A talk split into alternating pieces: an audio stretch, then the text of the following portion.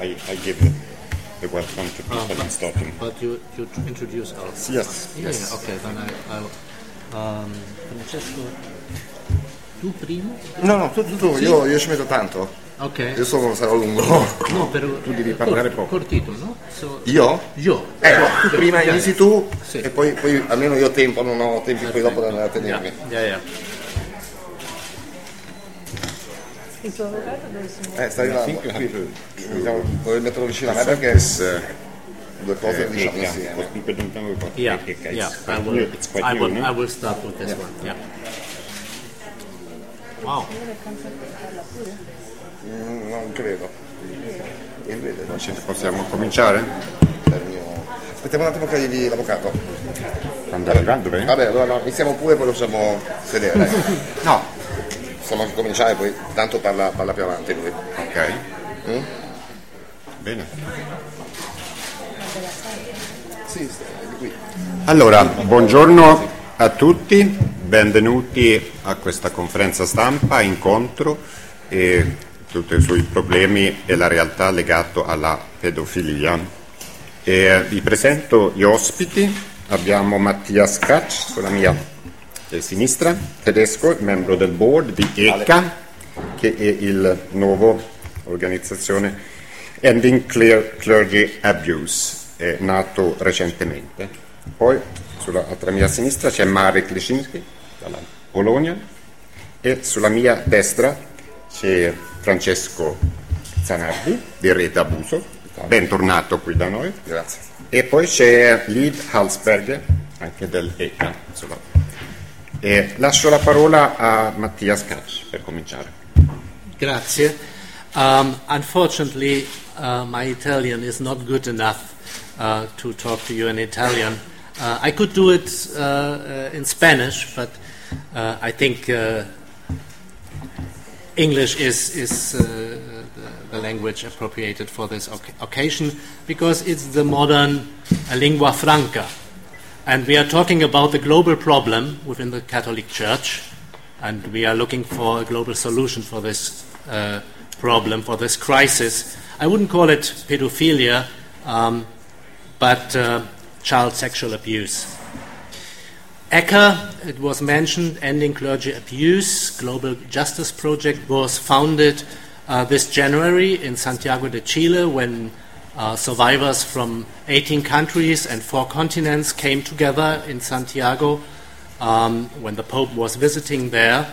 And we had realized during the last uh, years and decades uh, that we have a lot in common in the different countries where the abuse crisis of the church has been going through, starting in the US, in Ireland, in Australia, in Canada, uh, in Central Europe, all over uh, Germany, Belgium, uh, the UK, Austria, Swiss, Switzerland. And um, we are here to, today to support our Italian friends because when I, when I call it a global crisis, it seems that it is not an Italian crisis yet. So we are here to support our friends and survivors from the Rete Lapuso um, to make this problem of child sexual abuse by Catholic priests um, an issue also here in Italy. Um, let me, let me um, um, explain why we choose to come here this week. It is because of the uh, Synod of the bishops coming together from all over the world. And as I said, um, we are looking for a global response, a global solution for this abuse crisis. So we expect the bishops to talk about what they want to do to make the church a safe place for children and young people um, in our times, and uh, that they also address the problem how they want to give justice to those who has been victimized within the church in the past. And there is one aspect um, of this discussion with the young people the bishops will have during the next weeks. I think it is uh, particularly important. Um, they will talk about the vocation of the youth And even if it's uh, meant in a more broader uh, sense, vocation, uh, it also includes always the aspect of vocation to the priesthood. And as you might have noticed, in many countries, not only in the US, in the Diocese of Washington, D.C., uh, but also in Mexico with the case of um, the Legion founder Maciel, or in Chile with the famous or now infamous um, Caradima. Um, the seminaries had been a place of abuse, of sexual violence of young men by their um, uh, formation officers, by bishops, uh, by other men. So, if we want to make the church a safe place and we want to address this, the systemic aspects of child sexual violence uh, in the church, we also will have to deal with the abuse within the seminary system uh, all over the world. And there is no reason to believe, if you have established a global system like the Catholic Church, and it's all the same in every place of the world, this is the meaning of Catholic, uh, that if you identify a systemic failure in one country, as we have done last uh, week, for example, in Germany, with this study which was published by the German bishops, um, that in another place of the world you will not find the same problem, even if it's not um, uncovered yet, as it is the case apparently in Italy. So this would be my remarks to uh, to start. Um, we have published today, this morning, um, from ECHA Global declaration, which reminds you of um, those aspects we are talking about uh, since uh, our foundation that the church law has to change in terms of zero tolerance for abusers and zero tolerance for um, those who um, make the cover ups, the bishops, and um, that we um, call for uh, an investigation into the files um, in the different countries, but also in the Vatican, um, that the archives of the church has to be opened uh, for an independent inquiry, and that we uh, call the church um, to name the perpetrators. They know already, and they have stored the files here in the Vatican. So, with this, um, I would finish, and I would ask my friend and colleague Francesco to explain us what is the situation in Italy and what can we do um, to change this in Italy. Allora, dunque farò un discorso un po', un po' lungo, una premessa, perché in Italia a quanto pare scoppiano, esplodono casi in tutto il mondo, tranne in Italia. Farò la prima domanda a voi in sala. Chi c'è della stampa italiana? Alzi la mano e dica di che testata è. La verità. Due testate giornalistiche in sala. Italiane. Italiane, naturalmente. Ah. Sì, sì, sì, sì, no, anche. Sì, no, no, no, mi interessavano quelle italiane perché sono stati mandati circa 8.000 inviti ai giornalisti italiani. In sala abbiamo ANSA e La Verità, due testate giornalistiche. Questo è il problema di base per il quale in Italia non esplode uno scandalo, uno scandalo che c'è e eh, a nostro avviso è ben più ampio eh, degli scandali usciti ultimamente negli altri paesi. Andando avanti nel mio racconto vi eh, dimostrerò, poi vi lascio il materiale, ci sono anche le vittime in sala, in Italia abbiamo quattro casi Viganò, ma la stampa italiana fa inchieste giornalistiche sui casi all'estero, dei casi italiani non ne parla assolutamente. Questo è un grosso problema perché eh, voi tutti siete giornalisti, sapete di avere dei eh, privilegi costituzionali cioè delle, dei privilegi con fronte ai cittadini normali e questi privilegi non vi vengono dati a caso, vi vengono dati perché eh, il vostro lavoro è quello che diciamo, dà un peso ai cittadini su quale sia eh, la situazione. Se i cittadini non vengono informati di una determinata situazione non vedono il problema, infatti per gli italiani l'Italia è un'isola felice. In Italia non esistono casi di pedofilia, anzi gli italiani eh, si stupiscono vedendo oh, all'estero cosa sta succedendo. In realtà in Italia, ripeto, siamo messi molto peggio. In Italia c'è un altro eh, grosso problema. l'autonomia della magistratura, una magistratura che negli altri stati, eh, di fronte anche ai casi di cronaca, eh, apre delle inchieste perché la magistratura ha una sua autonomia, questo in Italia non accade. Ci sono esempi, ad esempio nel 2010, quando in Italia, in, Italia, in Europa esplose il caso pedofilia, un magistrato di Milano, non un magistrato, un procuratore aggiunto, Piero Forno, di Milano, diede, insomma, fece un'analisi della situazione ma non disse nulla di che, disse solo che la Chiesa aveva, seguiva uno schema per insabbiare questi casi, una deduzione fatta da quello che arrivava da oltreoceano, dagli Stati Uniti, quello che succedeva bene o male dalle altre parti. Bene, il dottor Forno, due giorni dopo questa intervista, subì una perquisizione in ufficio mandata dall'allora ministro degli interni Angelino Alfano. Questa è una sorta diciamo, di intimidazione alla magistratura anche eh, a non procedere, no? perché diciamo, in qualche modo la magistratura è stata bloccata nella sua autonomia In Italia c'è un altro problema, altri, altri problemi sono ad esempio la certezza della pena.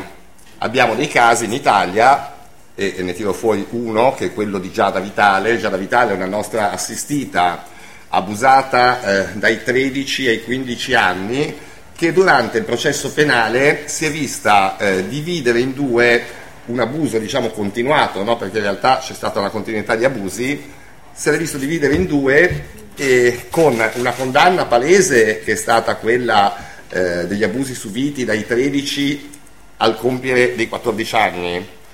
Quelli invece subiti dai 14 anni in avanti sono stati archiviati e già da Vitale, secondo il giudice, era consenziente.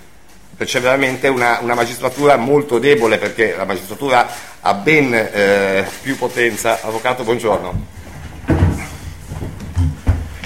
ha ben più potere di intervento, però spesso e volentieri quando si tratta di Chiesa in Italia non interviene.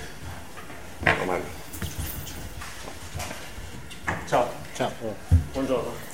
Il prodotto di, di queste due cose, di una non consapevolezza data ai cittadini della stampa e di, una, di un timore anche a rivolgersi alla magistratura, cosa produce? Produce eh, il fatto che il governo il governo non interviene. In Italia infatti avete mai sentito eh, qualche politico parlare della crisi pedofilia? No, sempre nel 2010 eh, tristemente un Presidente della Repubblica, Giorgio Napolitano, con eh, il governo a seguito, quando scoppiò lo scandalo in Europa, si dimenticarono che in Italia esistevano anche delle vittime di preti pedofili e eh, diciamo, de- diedero il loro appoggio alla loro, all'allora Papa, che era Ratzinger, e definirono lo scandalo che stava esplodendo in tutta Europa un vergognoso attacco alla Chiesa e al Papa. Quindi c'è proprio un grosso problema, diciamo, si crea un grosso problema culturale e, e, e anche, anche operativo direi. Non è mai stata fatta in Italia nessuna commissione d'inchiesta, a differenza degli altri paesi autonomamente, eh, nei quali autonomamente vediamo i governi che eh, di fronte a decine di casi eh, cercano di quantificarli, in Italia questo non accade. In Italia la mia associazione lo scorso anno, a novembre del 2000, 2017, siamo riusciti, grazie all'appoggio del deputato Matteo Mantero del Movimento 5 Stelle, a depositare un'interrogazione parlamentare, che poi, poi vi darò i riferimenti, è ancora sul sito del Parlamento italiano, è ancora aperta e nessuno ha dato ancora risposta a questa interrogazione parlamentare.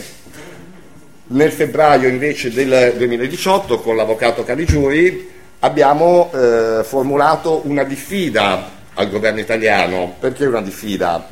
perché il governo italiano, al di là che ha ratificato eh, diverse convenzioni, diverse, diverse leggi europee, risulta inadempiente. Per esempio, il, il, il um, Trattato di Lanzarote ha introdotto in Italia un certificato che si chiama antipedofilia, cioè un certificato dal quale si vede se una persona ha dei precedenti penali, serve eh, per fare una sorta di prevenzione. Bene, il governo ha ratificato il certificato antipedofilia, i preti fanno parte della categoria del volontariato.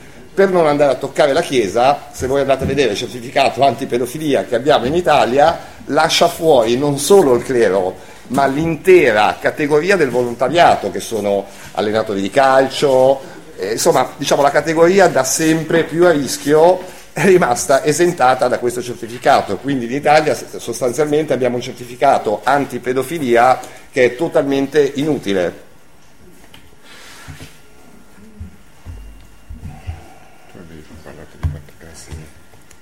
Sì, sì, adesso c'ero io. Adesso c'ero io. Eh, dietro la diffida di cui parlavo prima, eh, che è stata formulata dall'avvocato Caligiuri, a giugno, il 5 giugno, con ECA siamo stati all'Alto Commissariato delle Nazioni Unite per i diritti umani e l'Alto Commissariato ha fatto sapere, ci ha detto che è stato aperto un fascicolo, cioè l'Alto Commissariato delle Nazioni Unite sta indagando sull'Italia e in gennaio del 2019 rilascerà un report come quello simile a quello che è stato rilasciato nel 2014 eh, nei confronti del Vaticano. Anche questa è una notizia che è stata comunque censurata in Italia, come quella dell'interrogazione parlamentare e come quella della diffida. Diciamo che queste notizie date dalla stampa e non in, non in un articoletto, date dalla stampa come eh, la stampa italiana dà quelle che accadono all'estero, certo darebbero agli italiani una consapevolezza differente sul, sulla problematica della pedofilia. Ci sono, dicevo, i quattro casi vigano italiani. Quali sono? Allora, uno, abbiamo la vittima, che è quel ragazzo con la camicia bianca, seduto lì, ed è il primo caso, secondo me, il caso più esplosivo. Lui era uno dei chirichetti del Papa. Lui è stato abusato indirettamente eh, è un abuso indiretto perché lui ha visto il suo compagno di, di camera eh, essere abusato in Vaticano e per la legge italiana eh, eh diventa un abuso indiretto, comunque sia, lui era infra 14enne, è sempre un abuso sessuale. Questo è un caso che è stato insabbiato ben due volte, tre dal Vaticano e attualmente vede il eh, presunto abusatore, che è Gabriele Martinelli, mai sanzionato fa il prete a Como tranquillamente presso l'Opera Don Folci e anzi eh, nel, all'inizio di quest'anno, nell'estate di quest'anno, Gabriele Martinelli raccoglieva le iscrizioni per gli esercizi spirituali estivi niente po' di meno che per la Daria, che è il prefetto della congregazione per la dottrina della fede, cioè quell'organo che in realtà avrebbe dovuto indagare e sanzionare Martinelli, Martinelli e i complici diciamo, eh, di Martinelli. Questo diciamo, è il caso a mio avviso più importante perché eh, ci dimostra è un caso denunciato ai tempi di Papa Francesco che si propone di risolvere il problema nel mondo e non è riuscito a risolvere attualmente questo problema che si svolge in un fazzoletto di terreno di un chilometro quadrato con 15 ragazzini. Poi il secondo caso, sempre passato nelle mani di Papa Francesco, è quello eh, dell'Istituto Antonio Provolo di Verona nel 2014 una de- delegazione di ex allievi sordi dell'Istituto Veronese hanno incontrato personalmente Papa Francesco. Gli hanno consegnato una lettera con dentro i nomi di 25 sacerdoti pedofili, o almeno presunti tali. Tra questi anche Don Nicola Corradi, che attualmente è in Argentina in, agli arresti. Don Nicola Corradi non è stato fermato dal Vaticano o dal Papa in base a questa segnalazione, no, è stato lasciato alla direzione dell'Istituto Antonio Propolo di Mendoza finché la magistratura argentina non lo ha arrestato.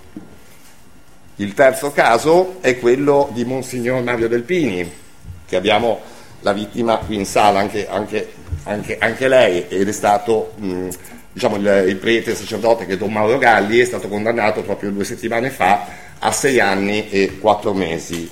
Bene, questo caso è stato un caso segnalato più volte al Vaticano e al Papa. Esistono le lettere della Congregazione per la dottrina della fede che eh, certificano che in Vaticano la cosa era nota. Bene, malgrado questo, Papa Francesco nel luglio del 2017 ha provveduto, anziché punire con la tolleranza zero tanto acclamata, ha provveduto a nominare Mario Delpini niente poco di meno che arcivescovo di una delle diocesi più grosse d'Europa, quella di Milano.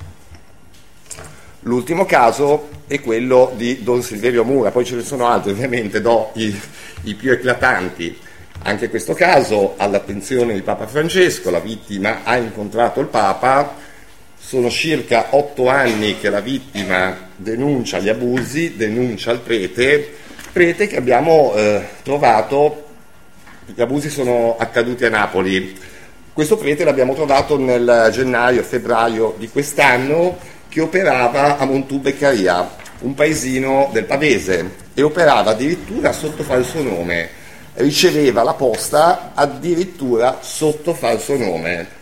E la Chiesa lo ha mandato lì, Adesso dopo la denuncia, eh, cioè dopo averlo, averlo, scoperto, questo sacerdote è di nuovo scomparso, non sappiamo dove sia, non, mm, sarà in Italia da qualche altra parte, ma... Scusa, posso chiedere un'altra volta il nome di questo ultimo? Eh, sì, Don Silverio Mura. Silverio Mura. Sì, che era nascosto a Montù Beccaria col nome di Saverio Aversano, nome falso. Sì, che Aversano tra l'altro non è neanche tanto di fantasia, poi abbiamo visto diciamo, nelle nostre indagini, Aversano in realtà è il cognome della mamma del prete, ha usato il cognome della mamma e si è inventato un nome, anziché Silverio, Saverio.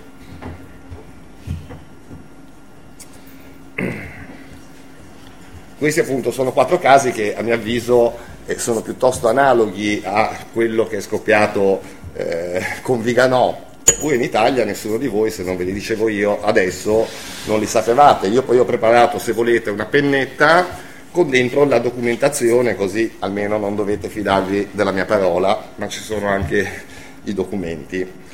E poi, tornando al discorso Italia, beh, eh, mancano in Italia, cioè c'è uno schema eh, italiano, perché adesso l'avvocato Mario Caligiuri presenterà una denuncia che, che, è il seguito della diffida di febbraio nei confronti del governo italiano. C'è proprio un'azione eh, da parte del, del, governo diciamo, a lasciar quietare la Chiesa, no? a disinteressarsi praticamente dei cittadini perché la Chiesa in qualche modo in Italia non va toccata. Oltre al certificato antipedofilia di cui vi parlavo prima, nel 2002, dietro una legge europea, in Italia sono stati costituiti dei eh, consultori per le vittime di abusi, vittime di abusi di qualunque tipo di abuso naturalmente. Bene, questi consultori non esistono. Perché non esistono? Il consultorio in se, in se stesso avrebbe creato un dato, perché le persone che vanno al consultorio, anche senza fare nome e cognome, sappiamo, che ne so, l'1% subisce violenza in famiglia, l'1% dai mariti, il 2% dai preti, eh, il 4% dagli allenatori e così via. Cioè c'è proprio questa sorta di campagna di, di, di, o almeno di atteggiamento eh, che va nel, nel tentare di mh, mm, sopprimere un dato.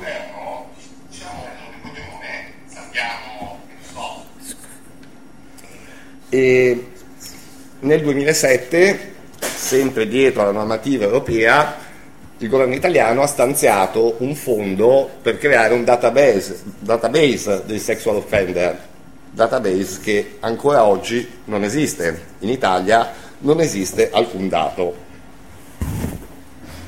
Un altro, un altro fondo creato, un fondo creato sempre dietro una legge europea, cioè il fondo per le vittime di reati gravi, incidenti stradali, eccetera, eccetera, tra cui anche le vittime di pedofilia, no? che spesso quando riescono a vincere i processi Bene, anziché prendere un risarcimento trovano il sacerdote eh, nulla tenente e quindi non prendono un soldo. Questo fondo servirebbe appunto a pagare le vittime. Il fondo è stato ratificato ma non esiste. Adesso poi l'avvocato Mario Caligiuri vi spiegherà meglio perché c'è addirittura una sentenza che ha obbligato, recente dell'anno scorso, che ha obbligato il governo italiano a risarcire una vittima proprio eh, dietro la mancanza alla, alla realizzazione di questo fondo. Manca per le vittime, ancora dietro tutte queste cose, una sorta di invalidità. Le vittime subiscono un danno biologico che quando va bene eh, parte dal 40-45% di danno biologico, quindi diciamo, non, sono, eh, non è un problema psicologico. Ovviamente le vittime hanno un danno grosso, hanno anche una difficoltà a inserirsi nella società. Eh, Mattias mi diceva, ad esempio, in Germania le vittime di abusi sessuali prendono la pensione. Ma è normale, no? se ci pensiamo è, è, è ovvio, no? è una cosa logica. In Italia non esiste nulla di questo, le vittime infatti in Italia sono sostanzialmente abbandonate a se stesse.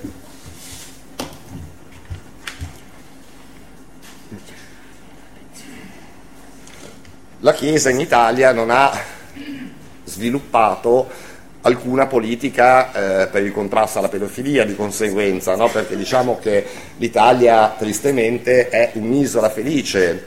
Io in diversi casi, più di uno, uno recente eh, che è stato denunciato poche settimane fa dall'associazione, abbiamo trovato nelle parrocchie italiane veramente una, un'isola felice per i pedofili, perché anche quelli laici, è perché eh, chi è il pedofilo, chi è pedofilo eh, sa bene i rischi che corre adescando i ragazzini e sa bene che la cultura del silenzio della Chiesa, non solo andando in chiesa hai tanti ragazzini a portata di mano, ma hai diciamo, la tutela che se per caso vieni beccato non vieni denunciato, vieni allontanato dalla parrocchia perché la cultura di evitare lo scandalo eh, da parte della Chiesa diciamo, crea eh, questo risultato, questa, questa sorta di isola felice. Ora eh, lascio parlare l'avvocato Caligiuri, così vi illustro un attimo eh, quella che sarà la nuova denuncia che verrà depositata a, a giorni. Innanzitutto buongiorno e ehm, riflettevo prima eh, ascoltando Francesco che ha tracciato in un modo estremamente preciso eh, tutta una serie di questioni che mi risulta essere state al centro di un dibattito e di un confronto dentro, eh, dentro l'associazione, anche in ordine a questa eh, nuova eh, struttura unitamente alla, all'ECA.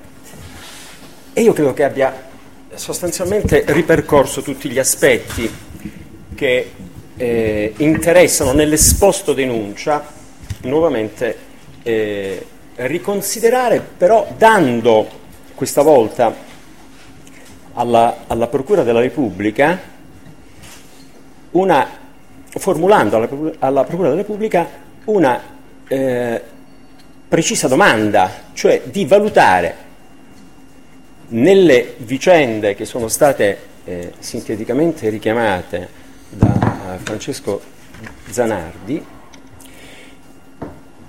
e mi riferisco anche alla vicenda che è culminata con una sentenza benché di primo grado eh, presso il Tribunale di Milano che eh, si è conclusa con la condanna, quindi con il riconoscimento della penale responsabilità del, dell'imputato. Diciamo in questa vicenda nella fase dell'istruzione dibattimentale risultano coinvolte tutta una serie di figure che ricoprono nella struttura gerarchica della Chiesa un ruolo estremamente importante sul piano delle decisioni e della responsabilità. Io non dico altro su questo punto perché gli atti eh, parlano, carta canta come si dice, e, e, le acquisizioni sono nei verbali, nei verbali eh, di causa che saranno ritengo resi disponibili. Sono le quattro cause di cui parlavamo prima. Esatto, Questi quattro esatto, casi esatto. sono quelli che saranno oggetto Diciamo i casi, della denuncia. i casi emblematici, ma sono, consentitemi, legati da un filo che li accomuna, che è quello che vi stavo dicendo. Cioè, queste figure che sono state coinvolte per il ruolo nella, eh, durante eh, quindi gli- l'esame testimoniale in contraddittorio, rileggendo questi, questi verbali, si nota eh, chiaramente che nonostante avessero elementi sufficienti per poter emettere dei provvedimenti cautelativi, cioè per evitare che nello specifico chi fosse stato oggetto di una considerazione sul piano della pericolosità poi di fatto venisse in un certo senso attenzionato, messo, messo da parte, controllato e non, e non invece la vicenda prudentemente accantonata, modificata, insabbiata, dove poi l'altro filo, l'altra connessione è il trasferimento poi del- del- che lega tutti i casi, no? in uno addirittura per Don Mura mi pare che si chiami, Sì. Silverio, Silverio, Silverio, Silverio, Mura, che tra l'altro ci sono tutta una serie di reati che estremamente potrebbero essere identificati e qualificati, perché eh, la questione è, è che è veramente strano impensabile come un soggetto, un prete, un sacerdote, possa da solo, senza il concorso di altre persone, riuscire a dileguarsi. Riprendendo e chiudendo l'aspetto che eh, quindi sono quattro casi, ritengo non in ordine di importanza eh, elencati nella- nel- nell'iniziativa della rete, eh, ma che sono accomunati da questa questione. Insomma, così anche per quanto riguarda il Don Galli, che è appunto il, il sacerdote che è stato riconosciuto responsabile, tutta una serie di eh, uomini della Chiesa che attualmente hanno un, un ruolo eh, veramente significativo, Importante di controllo. importante di controllo, questo è il paradosso, non hanno, hanno preferito preservare, secondo una deduzione logica, l'immagine della Chiesa anziché preservare l'incolumità psicofisica dei bambini. Perché che, che accade? Quando tu lasci una persona così problematica e pericolosa, perché sapete che in letteratura il pedofilo, proprio per, la- per il suo impulso alla realizzazione e alla consumazione di, questi- di queste condotte, incontenibile, è stato paragonato ad un serial killer. E eh, perché? Perché nella, nel serial killer, diciamo, ordinario, normale, c'è una questione che è collegata ad ambiti non così particolari come quelli della Chiesa. Mentre invece in questo caso la letteratura ha assunto una posizione, a mio avviso, condivisibile perché ha parlato e ha considerato queste vicende come l'effetto di un vero e proprio omicidio psichico. Quindi, quindi al di là del fatto che i sopravvissuti, Francesco vi ha chiarito, eh, io eh, entrando nelle dinamiche, conoscendolo, conoscendo anche dei sopravvissuti, sapete cosa significa e che differenza c'è fra essere sopravvissuti ed essere vittime. E dico questo perché tutti coloro che sono stati così profondamente segnati da questa esperienza che poteva essere evitata, richiedono giustizia e io ho avuto modo di confrontarmi con alcuni di loro, indipendentemente dalle dagli aspetti attinenti le azioni, eccetera. Ma in tutti dichiaratamente è emerso questo. Voglio che la mia esperienza non si ripeta. Ecco, questo, questo è il senso. E mi sono chiesto, dicevo, quando stavo ascoltando, mi stavo domandando, ma noi qui cosa facciamo?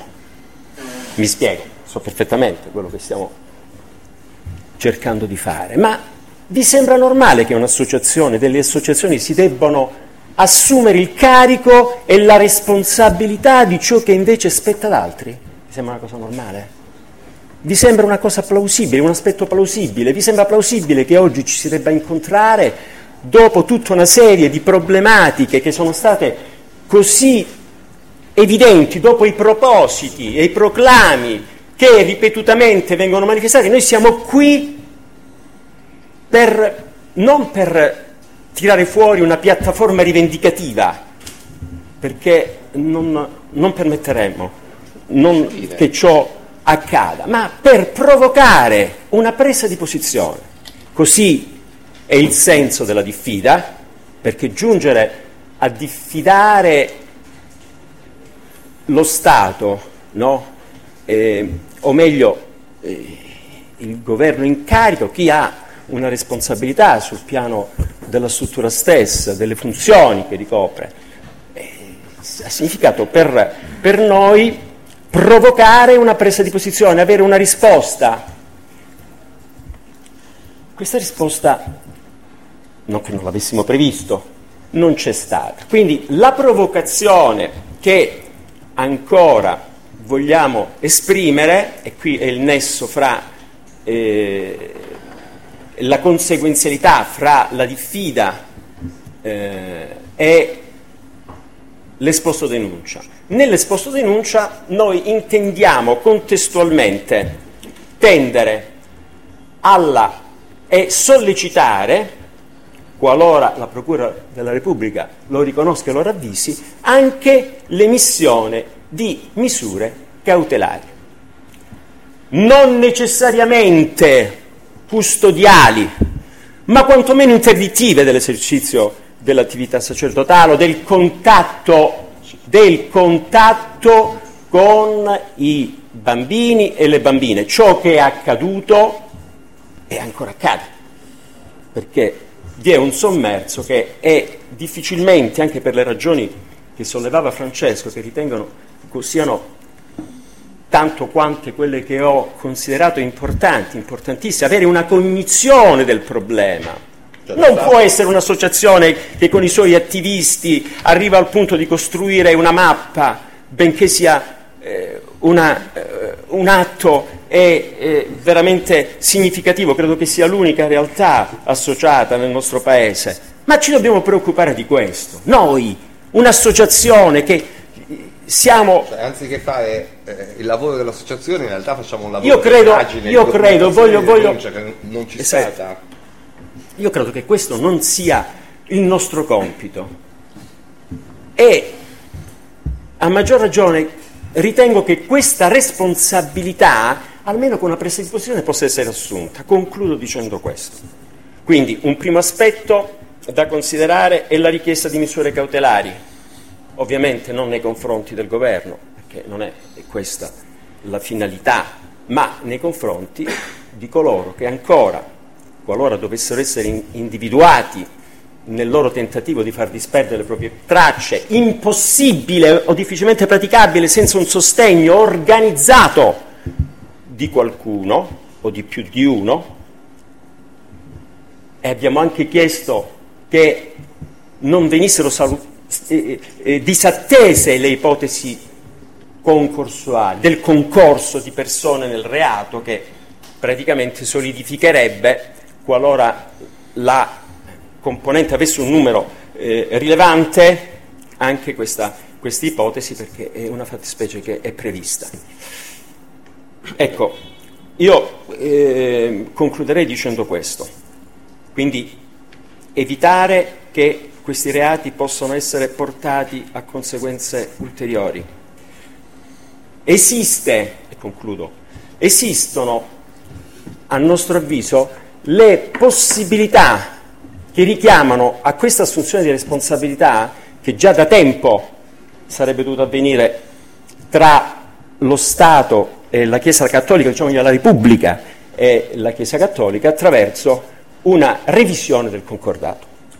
Si tratta di due Stati, sapete benissimo che fra Stati, anche gli Stati che originariamente e storicamente avevano una posizione irriducibilmente contrapposta con Stati confinanti, mi viene in mente la Corea, no, adesso è un esempio strumentale, che si scannavano sul piano eh, della, della contrapposizione anche culturale e storica, si parlano, hanno deciso di fare. Qui niente, qui non ci si parla. Qui è tutto una compartimentazione di azioni, è un tentativo per evitare che la propria immagine, mi riferisco alla Chiesa nel mondo, non possa essere offuscata, ma i presupposti, dicevo, ci sono. Basta volerlo, e cioè, a nostro avviso, è lo Stato, la Repubblica, l'esecutivo che dovrebbe fare un passo adesso. Lo può fare. Non credo che erigeranno i cavalli di Frisia se qualcuno eh, eh, arrivi lì e dica parliamo, no? Poi si attrezzerà. No. Ecco, questa è la finalità di queste due iniziative, cioè indirizzare queste due componenti, questi due stati ad un dialogo per cambiare.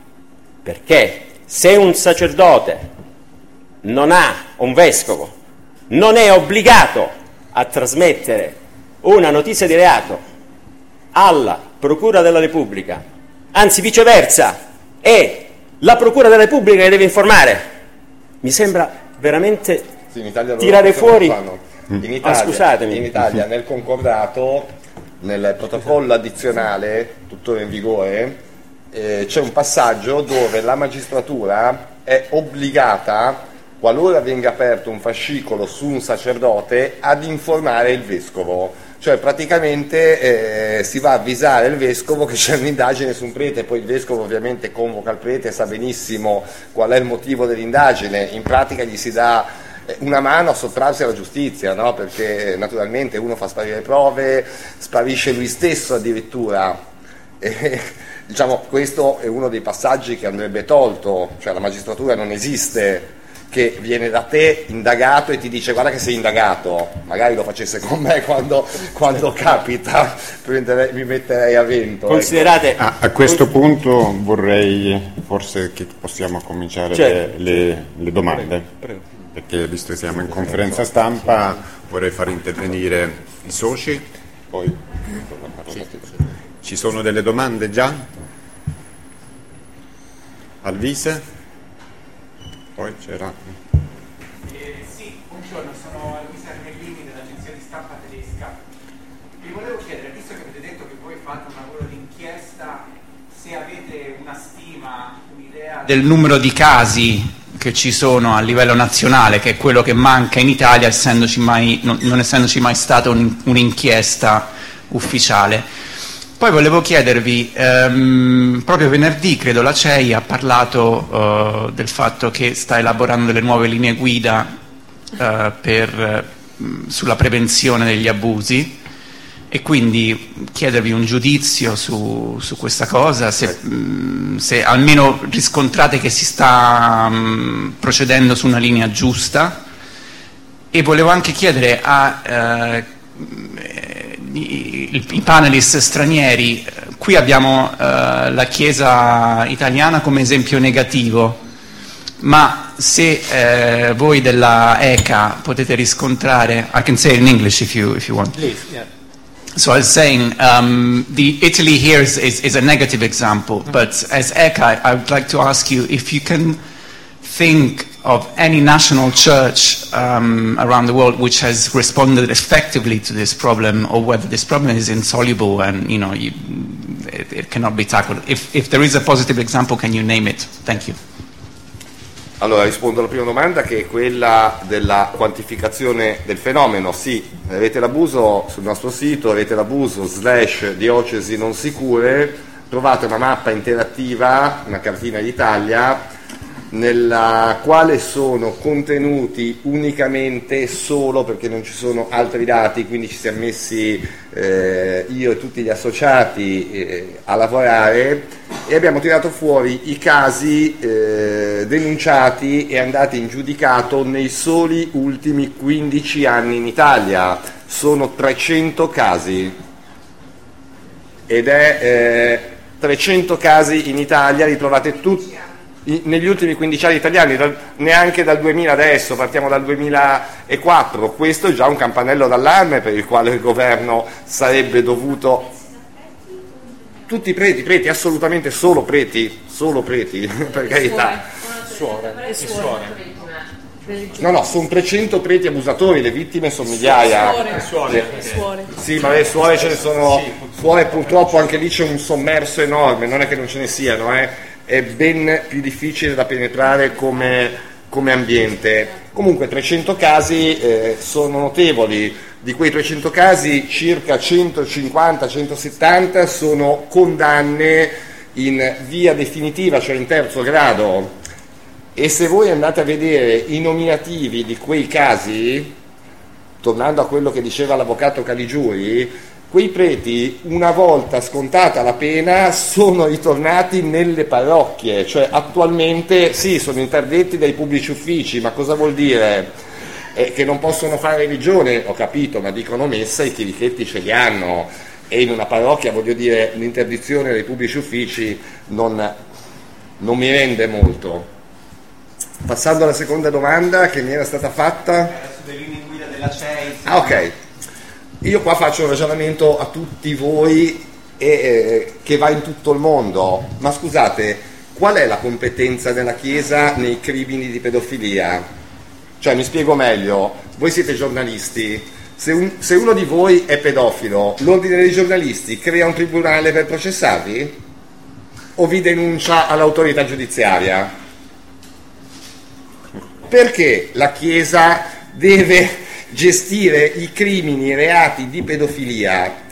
I reati di pedofilia vanno gestiti dalla magistratura, dall'autorità giudiziaria dei paesi dove questi vengono commessi, mica dalla Chiesa. Poi la Chiesa può avere, eh, diciamo, sotto l'aspetto eh, della sua morale una gestione, anche perché eh, l'ONU nel report del 2014 proprio sottolinea pesantemente questo passaggio, ovvero eh, cos'è la pedofilia? Cos'è il reato di pedofilia per la Chiesa? Chi è la vittima? La vittima non è mica la ragazzina, è Dio. E il reato contro Dio da chi è stato eh, provocato? È stato provocato dal rapporto sessuale tra un consacrato, cioè un uomo della Chiesa, e un semplice peccatore. Questa è l'ottica per la quale la Chiesa eh, agisce, diciamo, eh, valuta i reati di pedofilia ed è un'ottica che va fuori da qualunque schema civile.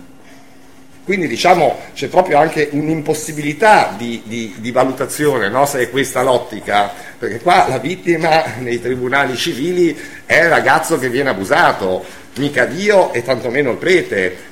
Ovvio, dietro quest'ottica viene quasi naturale dire perché la Chiesa dovrebbe mai risarcire una vittima? È, la vittima che è, diciamo, eh, gerarchicamente nel gradino più basso che ha provocato un'offesa a Dio e dobbiamo pure risarcirla? Um, just, il, just il add, peccato, interessa più il peccato, Il peccato che il non reato. Uh, uh, just to, to answer uh, um, the second part of your question, um, 5 to 7 percent are the numbers of um, priests identified as uh, perpetrators worldwide if you compare the studies uh, in Australia, in Pennsylvania, in Ireland, and now last week in Germany.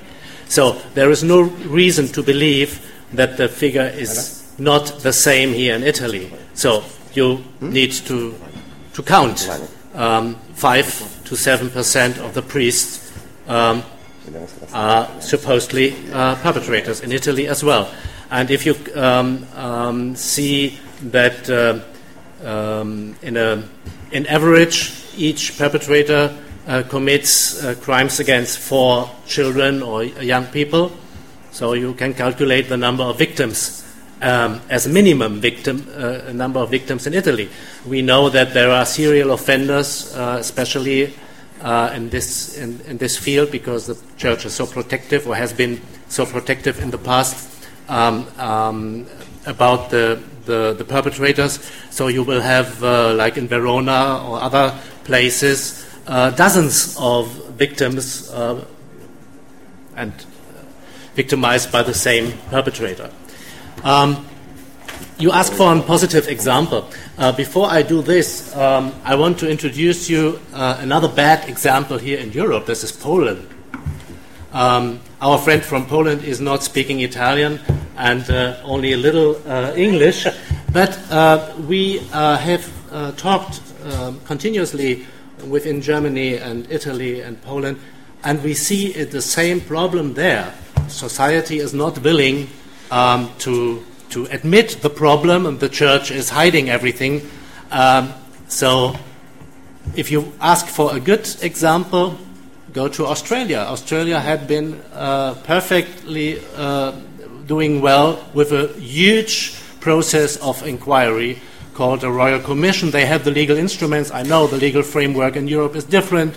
I know this, uh, uh the constitutional aspects of it. For example, uh, not only in Italy but also in Germany, uh, what is about the role of the church and, the, and, and, the state.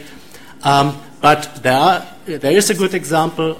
Australia gave it to us. We have a lot of recommendations the Australian bishops accept, and I uh, appeal to all the bishops uh, here in Europe to look at, at, this document and to adapt. Um, if they don't have their own inquiry process yet, have a look to uh, what has been done in Australia. This could be a good answer uh, for the path to follow here in Europe as well. Okay.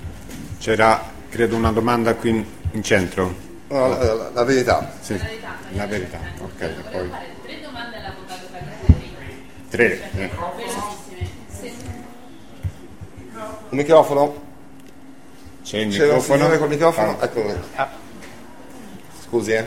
Grazie. Sare- sarebbe auspicabile meno che tre, eh? Sì, Marilena Capitagno, la verità. Eh, l'avvocato Caligiuri, eh, Mura è il primo che si dilegua?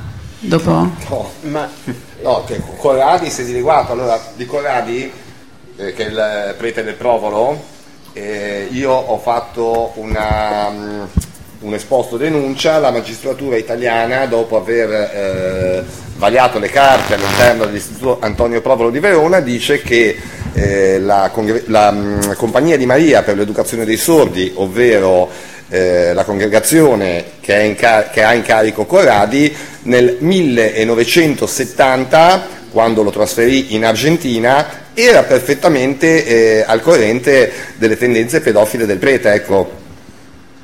Ok, quindi non vengono solo spostati, ma in alcuni casi quando si sposta vengono spostati, spariscono, cambiano nome, non si trovano più, c'è cioè un'abitudine. Corradi, Corradi, è stato mandato all'estero, non ha cambiato nome, non ce n'era necessità. Eh, molti preti dall'estero vengono mandati nell'isola felice che si chiama Italia, eh, perché moltissimi li abbiamo importati dall'estero. Grazie. Seconda domanda, quando ha parlato di letteratura, il pedofilo paragonato sì. al serial killer, a che cosa si riferiva? Se può darmi un riferimento. Beh, mi riferivo a delle posizioni che sono emerse e gliele specifico.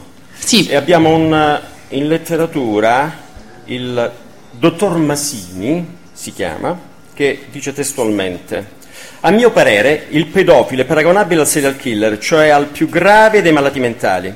Detto questo, so di evocare un'immagine ben nota, e di sfatarne un'altra. Le caratteristiche che solitamente si attribuiscono al malato di mente sono di una persona confusa, un povero diavolo che delira, ha allucinazioni, non distingue il giorno dalla notte, fa il barbone, a volte aggredisce o insulta. Il Masini è uno killer, psichiatra, sì sì comunque ho capito, Masini è uno psichiatra. Sì. Il serial killer è invece un personaggio molto freddo, lucidissimo, uccide perché ha dentro una rabbia, una distruttività, un odio difficile da descrivere che vengono da una grave patologia che gli psichiatri in altri termini avrebbero chiamato diagnosticato schizoide schizo, oppure schizofrenia. E questa è la parola più grave per definire una malattia della mente umana. Ma la serialità del killer non sta solo nel fatto che è un assassino, conclude Masini, ecco, questo è il punto. Ciò che la psichiatria sa e quanto sia devastante quello che succede a un bambino o a una bambina di un'età che va dai 3 ai 4 anni agli 8-9 anni, che subiscono queste molestie. Se poi le subiscono da una persona loro vicina, come può esserlo il padre, il fratello, lo zio o il sacerdote, tutto è ancora più drammatico. E se anche non c'è morte fisica, c'è la distruzione interna di affetti gigantesca e la definisce in tal senso. Grazie, mi è sufficiente. Ultima domanda, nella, nella denuncia si fa riferimento eh, alla mh, richiesta del procedimento aggravato, articolo 138 della Costituzione, per modificare i patti lateranensi, perché è l'unico modo, no? Il ragionamento, il ragionamento è la possibilità di giungere ad una congiunta eh, soluzione da parte della Chiesa, segue eh, le disposizioni correnti. A nostro avviso c'è questa possibilità, ma ripeto, non è un compito eh, ermeneutico che dobbiamo fare, che deve fare un'associazione. Riteniamo che ci, sia, ci sono le possibilità di intraprendere questo percorso e speriamo che si realizzi.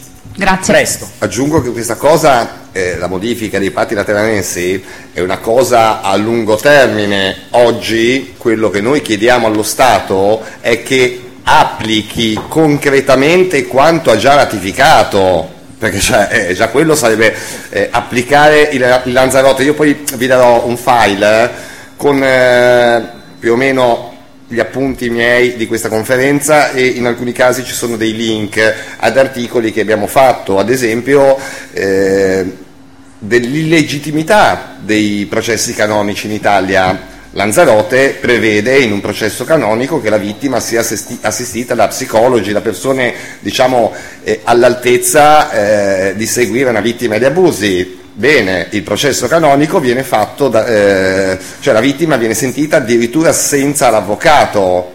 E questo è legittimo in Italia, non si può fare. Lanzarote è già ratificato da parecchio, sì, dal 2012 se non ricordo male, ottobre 2012 se non ricordo male. Next question. Sono Gian Allen di Crux. Parlando del Monsignore Delpini a Milano, sì. eh, voi avete detto che in qualche modo lui avrebbe insabbiato o cercato di nascondere il caso di Don Gali. Lo dice lui stesso? Ma, ma, ma, non mi è immediatamente chiaro come, nel senso che lui non era arcivescovo prima dell'anno scorso, mi sembra più la responsabilità, se c'è una responsabilità mi sembra più di Scola invece di Delpini, quindi in che modo è Delpini coinvolto in queste, queste cose? Spiego. Allora, eh, Delpini intanto a mio avviso non doveva essere nominato arcivescovo.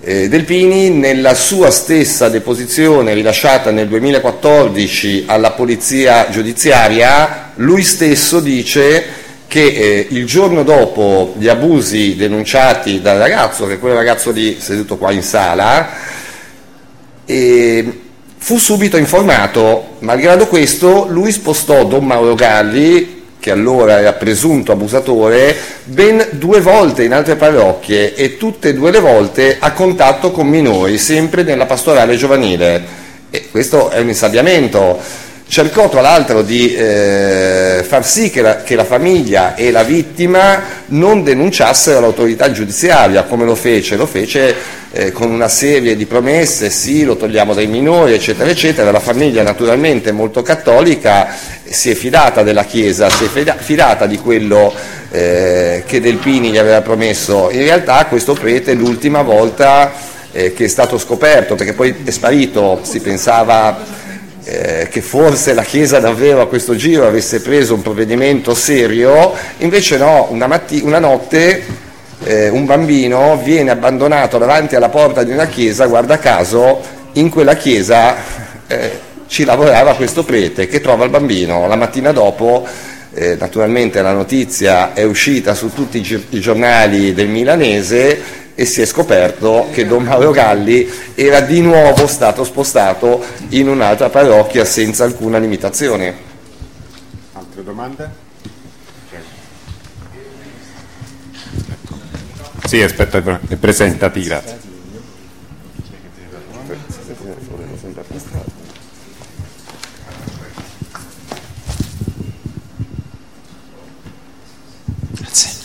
Eh, buongiorno, sono Ismael Monzon, giornalista spagnolo. Eh, vorrei chiedere se Stiamo eh, vedendo che ci sono un po' dappertutto eh, in altri paesi eh, indagini eh, su, sulla pedofilia nella Chiesa. No?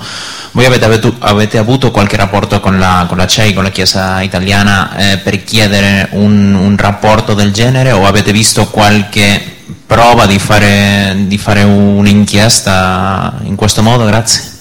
Ah, io tornando a quello che ho detto prima, ritengo che eh, questi crimini non siano della, competenza della Chiesa ma dell'autorità giudiziaria. Io comunque nel eh, agosto, mi pare settembre 2011, ho incontrato l'allora Presidente della CEI, sono stato l'unica vittima, oggi Presidente dell'associazione, che ha incontrato il Cardinale Angelo Bagnasco al quale ho fornito una lista di nomi ma nulla si è mosso, ecco, diciamo che anche quella cadde, diciamo che eh, in sostanza diedi l'occasione a Bagnasco di farsi un po' di pubblicità dicendo ho incontrato una vittima di un prete pedofilo, stop, ecco, questo è stato, è stato il risultato. Che anno è? 2011, l'ho incontrato a Genova, io sono di Savona. C'è il collega francese? Sì, sono qua. Dominique Danglade, point. Vorrei sapere se lei può fare un bilancio del pontificato uh, di Papa Francesco sul tema della pedofilia. Dopo, dopo, dopo, un inizio dove sembrava che questo sarebbe stato un problema sul quale lui avrebbe fatto tanto. Beh, eh, allora con, con, l'ultimo pezzo che ha aggiunto, beh, il bilancio direi che è drammatico, è disastroso, no? perché in realtà vediamo lo stesso Bergoglio attaccato in tutto il mondo, ma non così a caso. Ripeto, solo qua in Italia i quattro casi che ho citato sono passati tutti nelle sue mani. Quindi abbiamo da un lato un Bergoglio che parla di tolleranza zero e dall'altro però una tolleranza zero che in realtà è solo sulla carta stampata o nei TG, non è applicata questo direi eh, che possiamo chiuderlo qua, il bilancio è evidente. Eh, negli altri paesi, l'ho detto prima, vediamo dei governi che si mettono in moto, anche solo, a parte che in Italia ci sono i presupposti perché il governo e la magistratura intervenga, ma anche non ci fossero, già solo il fatto che in tutto il mondo la Chiesa sia sotto questa luce porta il buon senso a indagare anche qui, no?